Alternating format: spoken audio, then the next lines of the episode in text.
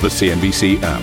Global market news in one place. Customizable sections and personalized alerts. Stocks tracking, interactive charts and market insights all in your hands. Stay connected. Stay informed. Download the CNBC app today. Good morning, everybody. Welcome to a fresh trading week. In your headlines this hour, oil prices gain as the UK calls Iran's seizure of a British tanker in the Strait of Hormuz an illegal act, with the government set to deliver a response to Tehran later today. And Britain's Finance Minister Philip Hammond says he'll resign this week if Boris Johnson becomes the UK's next Prime Minister. Assuming that Boris Johnson becomes the next Prime Minister, I understand that his conditions for serving in his government would include accepting a no-deal exit on the 31st of October. That is not something I could ever sign up to. Stocks soar in the first day of trade on the new Shanghai Tech Board as China debuts its answer to the Nasdaq. Japan's ruling bloc falls short of a supermajority in the upper house election, throwing Prime Minister Shinzo Abe's push for constitutional reform into some doubt. Plus, chaos in Hong Kong. Hundreds of thousands of protesters clash with police in the seventh straight weekend of pro-democracy demonstrations in the Chinese territory.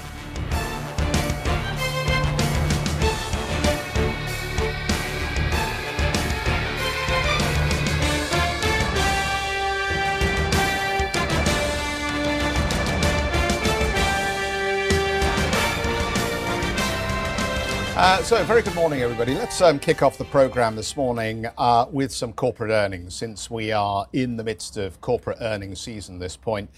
The numbers from Julius Baer just trickling through, the group giving us an IFRS net profitable attributable to shareholders of 343 million. That's an earnings per share number of one Swiss franc 58. That is an improvement, they say, of 18% from the second half of 2018 and a decrease of 23% from the first half of 2018. Adjusted net profit then for the group, 391, an increase of 18% on the second half, as I mentioned there. Number of lines in here that are worth just walking you through. 100 million cost reduction program initiated at the start of 2019 on track. Gross cost savings expected to start materializing partly in financial results for the second half of 2019 and fully in 2020. The group recorded 17 million Swiss francs of one-off redundancy costs related to the headcount reduction program in the first half of 2019. Net profit recovered considerably from challenging second half of 2018, driven by a strong sequential increase in asset valuations and gross margin. The group giving us a capital ratio for those who care about the capital position of these financial organisations. The ratio in at 13.1%, which looks like an increase on the 12.8% from the end of 2018. Adjusted pre-tax margin 223 basis points up, 3.1 basis points higher from the second quarter of 2018, down 6.8 basis points from the first half of 2018. I could go on, because there is plenty in there, but do we want to have a little chat about how Julius Baer is doing? Got a new CEO. Philipp Reckenbacher is coming in. Bernhard Hodler wasn't in the position for very long, taken over from Boris Collardi as well. So what kind of bank CEO is he going to be? Bearing in mind, we need a period of calm, don't we? Three different CEOs in a shortish 18-month period. That is quite a turnaround as well. The other thing I would say is, about depending on what your time frame is, these shares are very, very interesting. They've got around about 3.5% yield, which I'd imagine is fairly near the average for the sector. But the shares year to date are up 22%, and that sounds pretty good, doesn't it? But if you look at the 52-week chart, they are nowhere near their 58 Swiss franc high. of that period, down to 43. And actually, if you look at the most recent high on the five-year chart, January 2018, they were trading over 64 euros per share. So there is a lot of work to do to get this one back on track in terms of the pricing as well. Interesting, the company talking about activity picking up a little bit after a tougher previous period.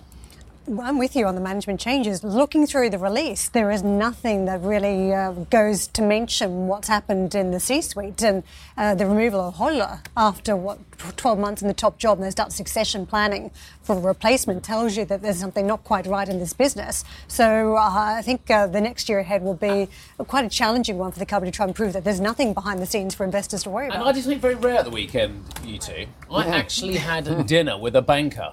I don't normally do that at weekends, but I made the exception. Very nice chap. Works for one of the... Did you get the loan? Did I get the loan? No. I didn't, right. No, unfortunately, okay. No.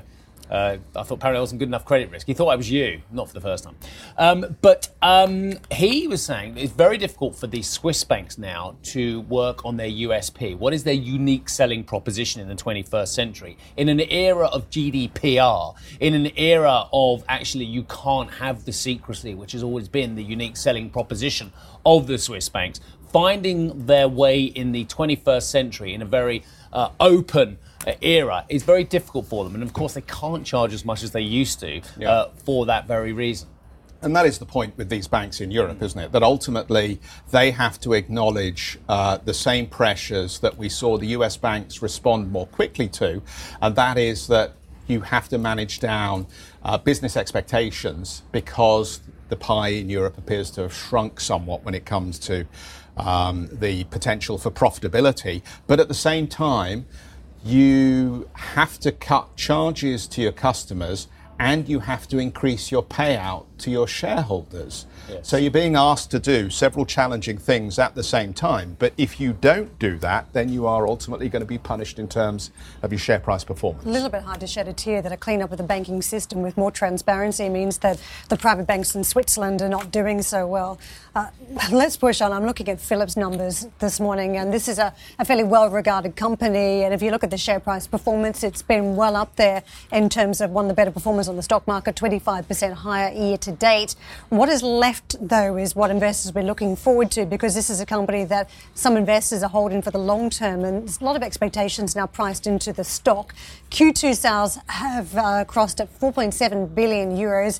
That is a 6% comparable sales growth rate, 8% comparable order intake growth. In terms of the comments from the CEO, Franz van Houten, he said he's pleased with that 6% comparable sales growth rate in the second quarter and that all businesses were contributing. If you do the breakdown by various different parts of the business, that is true. The diagnosis and treatment business are up 6%. And when you take it to a connected care business, that's also increased by 6% at the comparable rates. And the personal health business, that delivered at 5%. So very even across the business. Some of them, when you break down by different components, are not as even across the board as you're seeing in Philips. But the numbers are all pretty much in the same realm. The income from continuing operations increased to 260 million euros compared to 186 million previously, and that's important, the comparables in this business and the underlying numbers, because there was a little bit of noise with the spin out of Signify, the Philips lighting business, more than 12 months ago now, but just a little bit of noise in the numbers still that investors have had to see through. But the underlying strong, like at the start of the year that we saw. Just a quick word on this one as well. Shares 26% higher year today. I put the five-year chart in earlier on as well, and it's been a great performance. It's been a great performing company, and I noticed with very much interest that 6% comparable sales growth figure. So fantastic from Royal Dutch Philips. You have to applaud where you see it. The problem is the expectation in the price now from the shareholders as well, because the share, it trades on 19 times forward, which is very respectable, not particularly demanding compared with some, but again, much higher than where it was. But what I like about this company is that for years, CNBC presenters have gone and go, oh yeah, but you do consumer products, oh you do, and they've got it wrong. I can think of one presenter in particular who got it very wrong over many years, and Franz van Houten got very frustrated because no, this is what I do. We don't do this anymore. We got rid of that. We got rid of TVs. We got rid of this, and so it's a very focused business now. So it should be doing well, is my point, and it is. The one thing about Philips though, there's always something in the numbers that isn't spectacular, right? Whenever you look at, maybe it's because, and I know Franz has worked very hard to kind of focus this business more than it was. But there's always something, isn't there? And I'm just looking down through some of these healthcare numbers. Adjusted EBITDA margin decreased to 12.1% in the monitoring and analytics and sleep and respiratory care operations. Decreased to 12.1%. Decreased. And that's down to tariffs, apparently. Mm. And then when you go to the personal health business, the adjusted EBITDA margin decreased to 13%. Again, another decrease. Mm. And then they talk about operational leverage from sales growth being offset by investment in advertising. And it's just you know, I'll just make the point. There's always something that isn't quite firing on all cylinders at some point. So is the summary on this one, yes, the sales continue to grow on a like-for-like basis, but they're having to lose something on the margin front in order to get those sales? Well, it always just seems like it feels like a work in progress. I mean, I think it's interesting, that point about, we've got to up the advertising to get market share. But of course, that is a cost to be borne at the moment. And as we are nervous, and the markets are nervous about whether we are staring down the barrel of a recession running into 2020. Of course, comments like this begin to just make you wonder if the lights are flashing amber on the old control panel here, because if companies are having to spend a lot more to get every customer, then you think, okay, now we're in a bare knuckle fight in a market where perhaps the opportunity is decreasing, not increasing. I've never been in a bare knuckle fight. It must be terrifying. Especially with my dainty little hands. I'll never play the piano again. Okay, let's move on.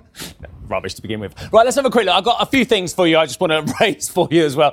Markets last week just had a bit of a tempered week. Why did they have a tempered week? Why do we see the US indices fall a little bit? Yo, you got it as well, because there's not going to be as much Kool-Aid as the market wants. Poor little market. Yeah, because that's what the expectations have done. They've gone from, we're going to get 50 basis points on the 31st of July to a measly 25. Oh, boo-hoo, market. Get over it. That's because the economy and people think it's getting better. That's because the manufacturing data last week wasn't awful. That's because the jobless claims wasn't awful. That's good news. I think some of you seem to forget that sometimes. So yeah, keep an eye on that. We have got GDP at the tail end of this week. That'll be interesting. Something that will also keep the markets unnerved. In fact, I'll give you two factors that will keep it unnerved. One is that the debt ceiling negotiations continue, of course, trying to get a deal between the Treasury and Congress before the break for the summer. It's very important for Mr. Mnuchin and the administration as well. Plus, you've got around about a third of the S&P reporting this week, yeah? So that is a big barometer of corporate earnings coming out. So I would say you look at the GDP at the tail end of the week, look at the earnings figures, look at the debt discussions, and look at all those expectations for a rate cut as well. Some of you guys just want 50 basis points. Okay, let's have a look at the Asian markets. We are down 0.6% on the Shanghai Composite. Again, this is why we're coming off a little bit of that exuberance about big cuts because the economy is so bad, coming off the table. 0.7% lower for the Hang Seng as well. Let's move on to opening calls for the European markets, and there's very little to get yourself excited about on that one as well. Again, lots going on politically in Europe this week. Jeffrey. Thanks very much, Steve. New tensions in the Gulf have pushed oil prices higher after a British-flagged tanker was seized by Iran in the Strait of Hormuz on Friday. Video released by Tehran appears to show the moment the ship was raided. It comes 2 weeks after the UK seized an Iranian tanker off the coast of Gibraltar. The UK is reportedly thinking about freezing some Iranian assets in response. Chancellor Philip Hammond told British media, however, it is unclear what can be done. Prime Minister Theresa May is set to chair an emergency COBRA meeting later today. UK Foreign Secretary Jeremy Hunt has spoken with his French and German counterparts who have condemned Iran's actions. He said Tehran views the seizure as a, quote, tit-for-tat situation. This is totally and utterly unacceptable. It raises very serious questions about the security of British shipping and indeed international shipping in the Straits of Hormuz. UK Foreign Secretary. Well, let's get out to Dan, who joins us from Abu Dhabi and perhaps can give us a regional perspective on this story. Dan, so we've heard a lot from the UK government about how it wishes to respond. What are the regional players saying about how this is ratcheting up tensions? Morning, Jeff. Morning, everyone. Well, we've just finished a conversation with one analyst out here in the Middle East who says that we are now on a pathway to escalation as this crisis between the UK and Iran certainly shows no signs of easing. The risk of a miscalculation or potential military confrontation has also increased after this British tanker became the latest pawn in this clash between Iran and the West in this vital oil choke point of the Strait of Hormuz. Now, what we know is that Iran's Revolutionary Guards captured this tanker on Friday, and we've seen that dramatic footage of what appeared to be an air and sea assault on the ship. Iran says this ship, which is called the Stena Impero, was captured after it collided with a smaller craft, but we've also heard from the UK who say, look, this ship was actually in Omani waters when it was taken and that this was a clear violation of international law. So where is it now? Well, we understand that the ship has been taken to an Iranian port in Bandar Abbas, where Iran says it's going to stay for several weeks now while they conduct an investigation. Later today, we are likely to hear more from the UK side, who are expected to announce measures to not just curb this type of behaviour in the future, but also measures to attempt to get the ship back into their own possession. The UK has described this as a hostile act. They're also demanding the release of the ship. And we have also heard threats from the UK towards Iran calling for serious consequences to be taken and also advising other UK ships in the region to avoid the area. In terms of what we've heard from other regional actors, the response so far from Iran has been mostly muted. However, we have seen tweets from the Iranian Foreign Minister, Javad Zarif. He said, unlike the piracy in the Strait of Gibraltar, our action in the Persian Gulf is to uphold international maritime rules. He went on to say that, as I said in New York, it is Iran that guarantees the security of the Persian Gulf and the Strait of Hormuz.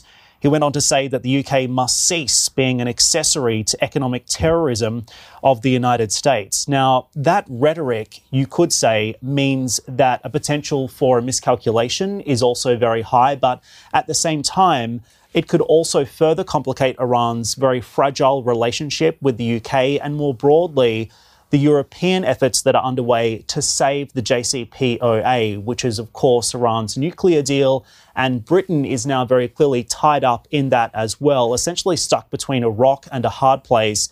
Does Britain's new Prime Minister side with the United States and attempt to further push Iran away and isolate the regime, or does it side with the Europeans in attempting to keep this deal alive? So certainly a lot for the UK to be juggling at the moment as tensions out here continue to rise, guys. Dan, thank you very much for the report. Let's squeeze in a quick break. We'll be back in a moment. The race to become the next British Prime Minister enters the final stretch with a winner due to be announced on Tuesday.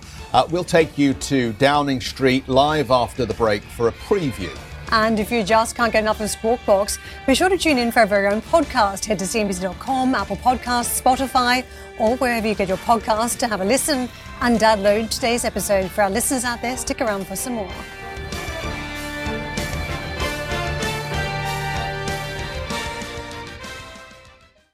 A CNBC signature event. East Tech West, CNBC's exclusive invitation-only retreat returns to Nansha, Guangzhou, China in 2019. We explore all things tech, from artificial intelligence to 5G. Join the world's most prolific investors, inventors and entrepreneurs as they share their stories and celebrate innovation. Visit easttechwest.com for an application to attend.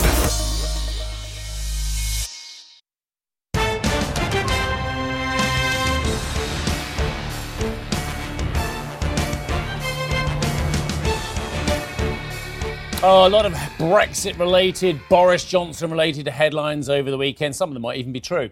UK Chancellor Philip Hammond has announced he will resign from the government on Wednesday if Boris Johnson becomes the next Prime Minister. Speaking to the BBC, Mr Hammond said his stance on Brexit deal was at odds with Mr Johnson's. I'm sure I'm not going to be sacked because I'm going to resign before we get to that point. I intend, really, assuming that Boris Johnson becomes the next Prime Minister, I understand that his conditions for serving in his government would include accepting a no-deal exit on the 31st of October. That is not something I could ever sign up to. It's very important that a Prime Minister is able to have a Chancellor who is closely aligned with him in terms of policy, and I therefore intend to resign to Theresa May before she goes to the palace to tender her own resignation on Wednesday. Oh, Willem. We knew he was going anyway, didn't we? Didn't Sajid Javid try and get his job for the last 3 or 4 weeks anyway? Plus, another question for you about the EU wooing Boris Johnson. That was all. I think that might have been Tim Shipman, that one as well. A couple of questions for you there. Yeah, so in terms of who will take over as Chancellor, I mean, there's no surprise that Philip Hammond, as a man who's been critical of the option of no deal, would not necessarily want to serve in the government of a man who said that October 31st could be no deal, they have to leave the European Union on that date, do or die, come what may, as Boris Johnson said quite recently.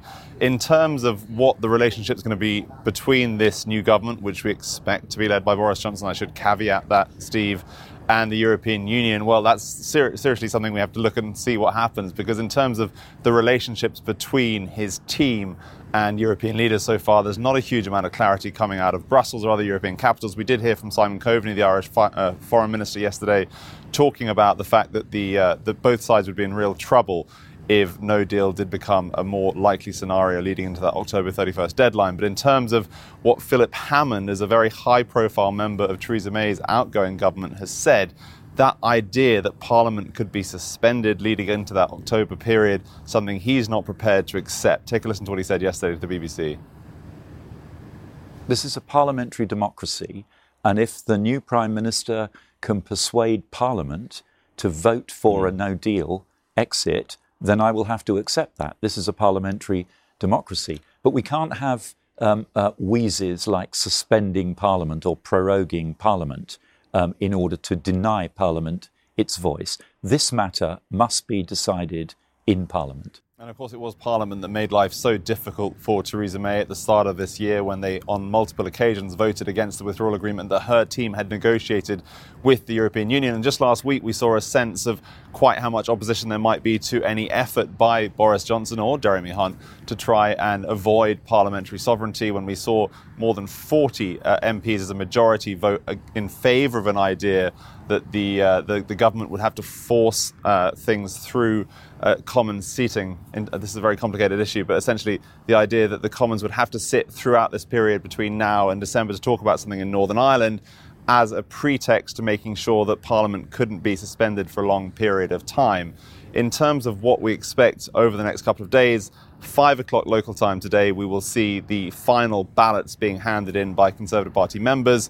They'll be counted up overnight and then late morning, some point between 11 and noon London time tomorrow, according to the Conservative Party headquarters, will have the winner announced. As I've said, likely to be Boris Johnson.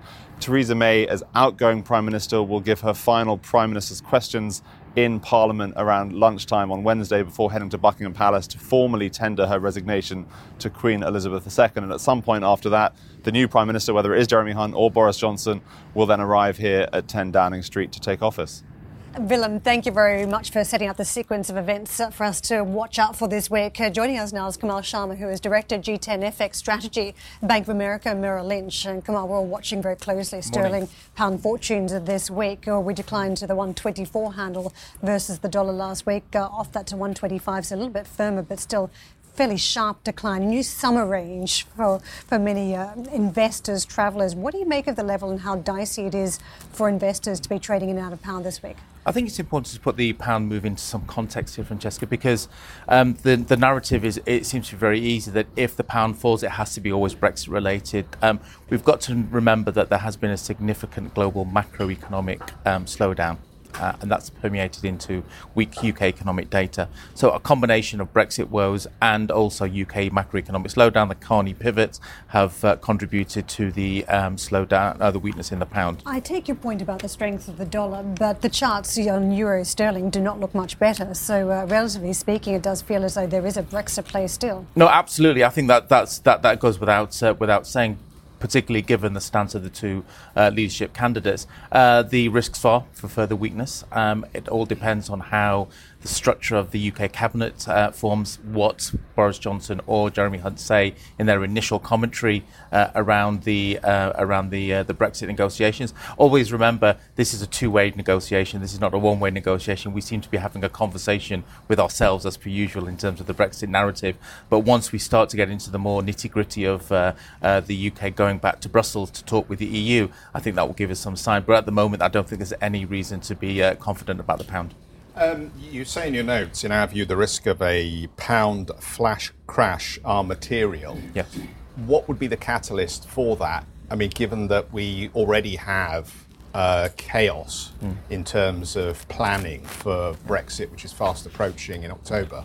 Investor confidence. The current account deficit has been the Achilles heel for the UK for a number of years now.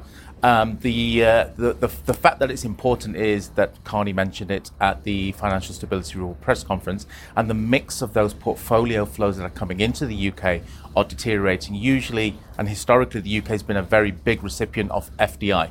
It's now becoming more of a net debt story. So if investors start to suddenly give up on the UK, for example, and given the liquidity conditions in sterling already, that really opens us up to a potential flash crash.